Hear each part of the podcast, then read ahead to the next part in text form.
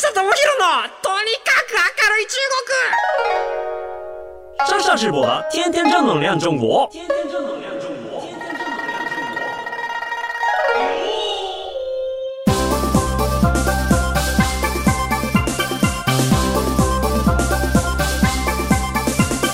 下下面女士们，大家好，我是上下直播。皆さんこんにちは。中国ビリビリナンバーワン日本人インフルエンサーコンテンツプロデューサーの山下智弘です。日本放送ポッドキャストステーション山下智弘のとにかく明るい中国。この番組は中国で結構有名な私があなたの知らない中国の面白いトピックやそんなにどやれない豆知識を紹介していき、日本と中国の架け橋ならぬローション的な役割を果たしていきます。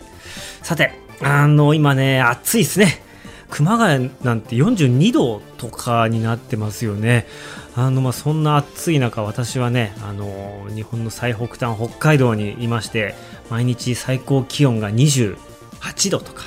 にじゅうきゅうどとかさんじゅうど超えたら大騒ぎなんで、まあ、そんな中で、えー、と暮らしています。本当に涼しいんですけど、やっぱりもうにじゅうねんまえ僕がまだこう学生でキャーキャー飛び跳ねてた頃に比べたら暑くなった感じがすごいしますね。あなんか全体的にすごくこう気温が上がっていて、東京とかも亜熱帯気候みたいな、なんかスコールみたいになってますもんね。まあもうそうなってくると、もう本当にこのまま続けば続くほどどんどんどんどん皆さんが北海道にこう移民してくるんじゃないかっていうようなあの一縷の期待を、北海道が盛り上がる一縷の期待を持っていたりするんですけれどもね。あの僕の部屋、これ毎回今その小樽の自分の部屋で撮っているんですけれども、僕これ一番あの辛い時間でもあって、なぜかというとですね、あの北海道涼しいじゃないですか。はい、なのでないんですよ、エアコンが。これ撮ってる間窓締め切りになるんですけれども、あのエアコンがないのでめちゃめちゃこう喋れば喋るほど、熱を帯びれば帯びるほどどんどんどんどん汗が吹き出てくるっていう、こうちょっとねあのトレードオフの時間に入ってはきているんですけれどもはい、あそうだ、皆さんにちょっと告知をさせていただきたいなと思います。えっとはちがつのよっか付で一応発表になっているはずなんですけれどもですね、はちがつのにじゅうはちにちの、えー、と夜ななんですけれども、とあるイベント、とある、えー、と演劇に参加することになりました。そうなんです。私ね、あの実はちょっと今回、えー、とご縁があって役者の、あのお仕事をいただきまして、えー、とそれの、えー、と告知をさせていただきます。えー、と参加するのがですね、あのノーミーツという、えーとまあ、いわゆるこの演劇チームの世界同時演劇ロスト&ファウンドっていう、えー、と消失と発見ですね。えっと、いっかいきりのオンラインの演劇に参加させていただくことになりました。あのこのノーミツっていうチームがですね、えっと今そのプロデューサーの方と仲良くてですね、去年ぐらいからいろいろとお手伝いさせてもらったりとか、ちょっとあの相談に乗ってもらったりとか、相談に乗ったりとかっていうようなことをしていたんですね。で、もともとこのチームっていうのはにせんにじゅうねんのコロナが始まった時に劇場で人を集めて皆さんの前で演劇することができなくなりましたっていうところから始まった、じゃあオンラインで演劇できるんじゃないかっていうようなところで、 Zoom を使った Zoom 演劇っていうのをあの世界で初めて一番最初にやり始めたチームなんですね。で、多分もしかしたらちょっとそのタイムラインとかで見たことあるかもしれないんですけれども、まああの Zoom を使ってこう普通の Zoom 会議、 Zoom 飲みをしていたらどんどんどんどん演劇が始まっていくみたいな。で、実はそれが全部脚本があって、見てる人がそれにどんどんどんどんこうあの夢中になってこう吸い込まれていくようなあのいや脚本を作って、もう一世を風靡して、でなんか文化庁の賞を取ったりとかしていて、で会えないからこそできる演劇をということで、あのいろんなところでこうあの何回も何回もこうあのいろんな演劇やってるんですよ。で、最近だとあの羽田空港で生放送しながら演劇する。で、生放送をするので、要はその何ができるかっていうと、こう画面の切り替えができるんですよね。で、まあ、空港でこんなことがありました、一方外ではこんなことかって言ってポンって切り替えると、じゃあその人があの東京の六本木にいます、でポンって切り替えるとあの、まあ、四国にいますと、なんかそれで台本でリアルタイムでこう演劇がやっていけるみたいなことができまして、でそういうのをこうずっと日本国内でやっていましたと。で、まあ、この夏ですね、はちがつのにじゅうはちにちにやるのは世界同時演劇っていうことで、この試みが非常に面白くて、えー、っと日本人の役者が、まあ、僕入れたらよにんかで、えー、っとその他に、まあ、中国からの役者さんの参加があったり、えー、っとあとはイギリス、南アフリカ、メキシコ、チリから、えー、役者さんがあの参加するっていう世界を股にかけた演劇です。で、各地にいる日本人かと思いきや、もう各地にいる現地の人が、えー、参加するんですよね。で、まあ、ライブではあるんですけれども、まあ、英語を使ったり中国語が飛び出したりとか、いろんな現地の言葉が出てくるので、でそこに関しては一応あの、まあ、ある程度セリフは決まっているので、あの字幕を用意していくみたいな、そういう取り組みです。で、えっと、それの、うんと、まあ、中国向けの生放送配信っていうところで、ちょっと僕もあの、僕の、えっと、まあ、宣伝大使という、まあ、立場をいただきまして、まあ、僕のあの、アカウントから流していいよって話をして、やっぱりこう、中国向けの生放送って回線安定するところがないので、実際に生放送できる人のアカウントを使って流していかなきゃいけないっていうこともあるんですけれども、まあ、あの僕の場合はちょっとそのビリビリ動画で流すんですけど、ビリビリ動画の人にもちょっといろいろ話を通して、あの山下だったら大丈夫だよっていうようなことを言ってもらったので、まあ、そういうのも含めて、えっと、日本ではノミーツの専用のサイトから見れますし、えっと、中国に向けては僕のアカウントを使っていくっていうことで、まあ、あの僕は全然の主役とかではないんですけれども、そんな感じでノーミーツ実験公演世界同時演劇、えー、ロスト&ファウンドっていうものがですね、はちがつにじゅうはちにちに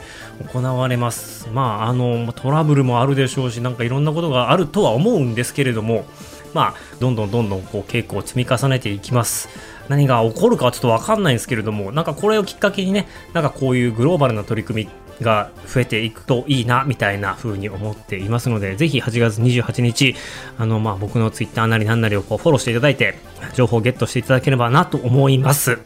ということで、はい、今日のテーマはこちらです。陰性コロナになりました。な、何言ってんだって話なんですけど、あのー、いっしゅうかんまえからちょっと体調を崩してしまったんですよね。何したかっていうと、発熱です。で、最高さんじゅうはちどにぶとかだったんですけども、基本さんじゅうななどぐらいの微熱と平熱の行ったり来たり。で、夜とかになってくるとぐぐぐっと体温上がってしまうみたいな。で、上がっては下がって、上がっては下がって。いや、で、一番最初に熱っぽいなと思った時に、うわ、これやっちまったなと思って。これ確実にコロナじゃんと思って、まあ、あの市販の検査キット買って、えっと、まあ、ドキドキしながら、こう、鼻の中にね、あの、綿棒突っ込んで、ふがふが言いながらやったら、もう陰性だったんですよ。あ、なるほど。じゃあ、これはコロナじゃねえのかなと思って、えっと、そのまま、ちょっととりあえず寝ようって言って、こう、まあ、熱は下がらなかったので、薬飲んで、えっと、寝てたら、一旦翌日下がったんですよね。で、またその翌日下がったと思ったら、夜にまた発熱して、で、その翌日また検査したら、また陰性で、で、えっと、そんなのが繰り返しあって、合計さんかい。いや、もうこれは陽性来ただろう。これは陽性来ただろう。なんか途中から陽性であってほしいかのような、なんかそんな気持ちを持って、あの、検査をしてたら、全部陰性で、いや、もう最終的にこれ何の病気っていう、不思議な、この時期にすごい不思議な病気にかかりまして、いや、多分夏風邪なんじゃねえかな、陰性コロナという夏風邪のことなんじゃねえかなと思うんですけれども、いや、とはいえもう最近なんかもう僕の周りでも、まあ、あの、オーストラリアに住んでる僕の親友の三河さん、三河くんっていうのがいるんですけども、彼も一家丸ごとコロナの陽性になってる、うちのスタッフのレイスイくんっていう、一緒にブイコのバズっちゃいの出てた、髪の毛もじゃもじゃの男の子がいるんですけど、彼も彼女と一緒に住んでて、コロナの陽性になって、もうバーって熱が出て、で、まあ、喉が痛い、熱が高いって言って、まあ、それはそれは相当こう、あの、大変そうな格好だったんですけれども、いや、ちょっと僕に関しては結構軽症だったので、いや、これどうしようかなと思って、で、多分 ピーシーアール やったらこれ陽性なんじゃないかなと思って、で、さすがに、えっと、ピーシーアール やろうかなと思うんですけど、予約制になっていて、で、まあ、僕、症状が悪いので、さすがに医療機関に行くのはまずいなと、あの、お手を煩わせるだけだなっていう、その辺は空気読んで、で、ちょっといろいろ見てみたら、あの、ツールハ薬局って、あ、皆さんご存知ですかね。ツールハイ薬局っていうあの北海道の薬局、北海道で一番大きい薬局があって、今全国展開してるのかな。なので東京ではもしかしたら多くないかもしれないんですけど、長野とかでは結構あったりするのかな。あのツールハイ薬局っていう北海道で一番あの大きな薬局があるんですよね。で、えっとまあ、このこのツールハイ薬局についてちょっとお話をすると、ツールハイ薬局はもう道民であればみんな知っているっていうあの薬局さんなんですけれども、同一地域内に多数の店舗を構えるドミナント方式っていう方式によって、えーとまあ、その地域に同業他社が出店しても客を奪われにくくするっていう、まあ、そういうような戦法を取っている、あのー、会社なんですよね。なのでやっぱこう北海道の、えーと、地域の中にも、まあ、結構あのポンポンポンと一つのちっちゃい町にも にけんさんけん、えー、出店してみんながそこに行くようにしているっていうような感じの戦略取ってるんですよね。で、これちょっと調べて思あの面白かったのがですね、あのホームセンターのホーマックっていう会社だったり、えーと、カグナのニトリさん、お値段以上のニトリで、スーパーマーケットのアークスっていうグループがあったり、あとはセイコーマートもそうですね。あとはそのアインホールディングスっていう会社も北海道初なんですけれども、これらがいわゆるこう流通の各業態においてトップ企業がまあさらにこうどんどんどんどん売り上げを伸ばし、一定地域の中で一人勝ちする現象のことを北海道現象っていうらしいんですけれども、それの代表例のが薬局バージョンがツールハ薬局だということです。北海道現象って僕あの北海道民なのに初めて今回知りまして、ちょっとこれ調べてみたんですよ。で、えっと、まあ、そしたらなんか、せんきゅうひゃくきゅうじゅうねんだいにトップアナリストであった鈴木、えー、高幸さんっていうのかな?高幸さんがですね、あの、北海道のように、もともと消費環境が厳しい地域では不況になるとコスト競争がものを言う。えー、ここで勝ち抜いた道内の小売業は全国に出ていっても勝てる可能性が高いと分析し、北海道現象と命名したらしいです。要はその人口も少ないですし、北海道で多分全体でごひゃくまんにんなのかな。で、札幌ににひゃくまんにん集中しているっていうところなんで、まあこの商業圏の中でうまくやっているっていうことイコール、いわゆるこう全国系の全国企業の、えっと、侵入が来たとしても、あの地元の企業で守れるっていうぐらいコスト管理を徹底しているので、この原価で、この小売の価格で、えっと、日本全国どこ行っても勝てるみたいな、なんかそういうようなあの論理らしいですね。まあ、とはいえ、今、あれなんですよ。小樽駅はね、あの、ドンキホーテにも支配されているんですよね。どん、あの、長崎屋っていう駅前の、あの、スーパーっていうのがあるんですけれども、最初ね、あの、小樽のちっちゃい売店っていうかね、あの、お店がたくさん入ってたんですけど、今やね、もうあの、さんがいよんがい部分が全部ドンキホーテになって、うちの母親もさ、ドンキホーテ行かなきゃとか言ってるぐらいなんで、今ね、あの、北海道現象っていうのが崩れつつあるのかもしれないんですけれども、はいはい、そんなツルハの、あの、ピーシーアール なんですけれども、まあ、予約がもう取れたとして、もいっしゅうかんご、でもいっしゅうかんってまあ大体言ってしまえばなんかもうほらえっと自主隔離の期間っていうのがねあの終わっているからあんま意味なくて、でまあね、もし陽性だったとしてもあのねあのコロナの残りカスでね陽性判定が出たとてあのそっからね保健所さんからね確認が来たりとかってもう逆にかえって手を煩わせるし、まあ僕の症状も一向に悪化はしないので現状維持でずっと微妙に具合が悪いっていうのが続いているだけなんで、まあこれはちょっともうあのやめとこうとあの余韻性になったか陽性だったかっていまいちよくわかんないんですけれども、とりあえず体調を崩しましたっていうことで、あの、今回のところはもう手を打とうと。まあ、結果ですね、あのー、まあ、北海道、今回じゅうななにちかんかな。今回じゅうななにちかんの滞在で北海道に来たんですけれども、まあ、結果じゅうななにちの間、えっと、じゅうににちかんかな。自宅療養っていうね。あの、一体僕は何しに北海道に帰ってきたのか、まるでわかんないような北海道滞在を過ごしてしまいまして。はい。あの、しかもこう、夜とかになると、いや、よし、普段だったら今からちょっとさんよじかんやろうっていう時に、こう、頭がぼーっとして寝ちゃうっていうね、あの、非常にこう、仕事の効率も低くて、各方面にはご迷惑をおかけしているところでございます。で、まあ、ただ、以降すごい良かったっていうか、あの、安心だったのはですね、今、あの、北北海道って僕実家にいるので、母親が、あの、いるんですよね。で、あ、すいません。ちょっと今日ね、あの、なんかさっきの情報で、母親から今日は、あの、お寺さんが来るから、あの、もしかしたら、あの、お経が聞こえるかもしれないっていう、あの、恐ろしいポッドキャストになるかもしれないですけれども、あの、聞こえてきたらですね、あの、あ、お寺さん来たんだなって、さっき聞いたんで、ちょっと僕では防ぎようがなかったんですよね。あの、僕自宅療養で。さ、そんな母親が、えー、っと、今回、あの、僕が微熱出してるのに、一切微熱出さないし、一切体調崩してしていないので、あの、まあ、母親にそういったこう病気が感染しなくて、もう何よりそれは良かったなっていう風な、あの、感じです。ね、もう母親が体調崩したらもう多分もう大変なことになってたんで、はい、あれ、それは良かったなっていう風に思います。あ、ちなみに僕はですね、あの、ごがつ、まあ、僕もたまたまね、ごがつに、えっと、さんかいめのワクチン接種をしてたので、えっと、もしかしたらこんな軽かったのかもしれないですね。はい。じゃあちょっとまあ、あのコロナの話したので、今のね、中国のコロナのまあ状況ですよね。しちがつ末くらいの状況、ちょっと、えー、触れておきますとですね、あのしちがつ末ですと、まあ相変わらず、あの中国はゼロコロナをやっています。まあ前回ね、あの、この番組の中でも、まあその飲み薬が出てきたみたいですよって話はしたんですけれども、まあまあ、まだですね、あの一般的にどんどん普及している感じではなくて、えーと、武漢でですね、一部があのコロナによってロックダウンをしたみたいです。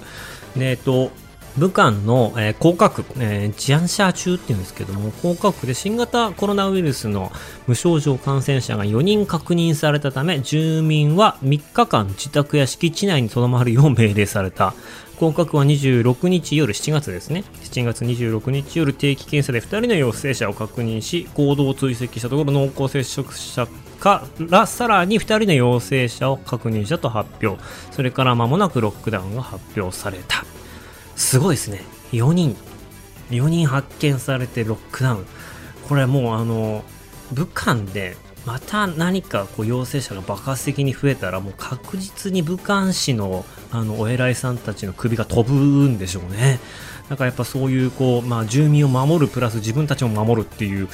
ぱそういうあの我々には想像できないミッションが課せられているような感じは非常にありますね。まあとはいえ、まあ昔よりはね、あの緩くなってはいるみたいですが、まああの上海のロックダウンがね、記憶にも新しいんですけれども、あれがあまりにもこうインパクト強すぎて、なかなかね、あのロックダウンはあのできないところではあるんですけれど、やっぱりこう武漢っていうのは一番最初にロックダウンされた場所でもあるので、その辺すごくやっぱりみんな過敏にはなっているんじゃないかなと思います。はい、で今中国に渡航しようと思ったらですね、まあ、原則なのかかんプラスみっかかんの隔離があります。えー、っとなかなかあのそういう意味で言うと入国にここまで気を使っているのは、まあ、どんどんどんどん少なくなってはきているんですけれども、ね、まあ、一時期あのにじゅういちにちプラスなのかみたいな、なんかそんな隔離があったりとかしたんですけれども、原則なのかプラスみっかかん、いわゆるそのなのかっていうのは強制的にその近くのホテルでホテル隔離があって、みっかかんは自宅で外に出ないでねっていうとおかかんの隔離が義務付けられていますと。で、えーと、中国全体じゅうよんおくにんいますけれども、まあ、いちにちななじゅうにんぜん後の、まあ、あの新規感染者がいますよっていうの発表が続いているようです。で、まあ、あの陽性になった方はですね、適宜隔離措置を、えー、としてですね、感染拡大を防いでいるっていうのが現状です。まあ、あのね、ビーエーファイブ とかがこう出てきちゃったりとか、まあ、なのかプラスみっかの隔離では完全になくならなかったりとかっていうこともあったりしますから、無症状の場合は。なんか ビーエーファイブ とかがこうガッて広がってしまうと、またこうね、中国に行けなくなるというか、またそのくらいの門が閉まっちゃうんじゃないかなとか、なんかそういうような心配をしていますが、あのー僕もですね、ちょっとくがつに行こうかなと思ったんですけども、ちょっとこの今回のくがつの訪問っていうのは一旦諦めまして、次じゅういちがつでちょっと今改めてね、あの予定を立てているところです。またちょっとね、本当に皆さんに中国からあのポッドキャストをお届けできるのを非常に楽しみにはしているんですけれども、とりあえず、えーと、目下ですね、あのじゅういちがつの頭ぐらいに行けたらいいなみたいな話を、えーと、しているところです。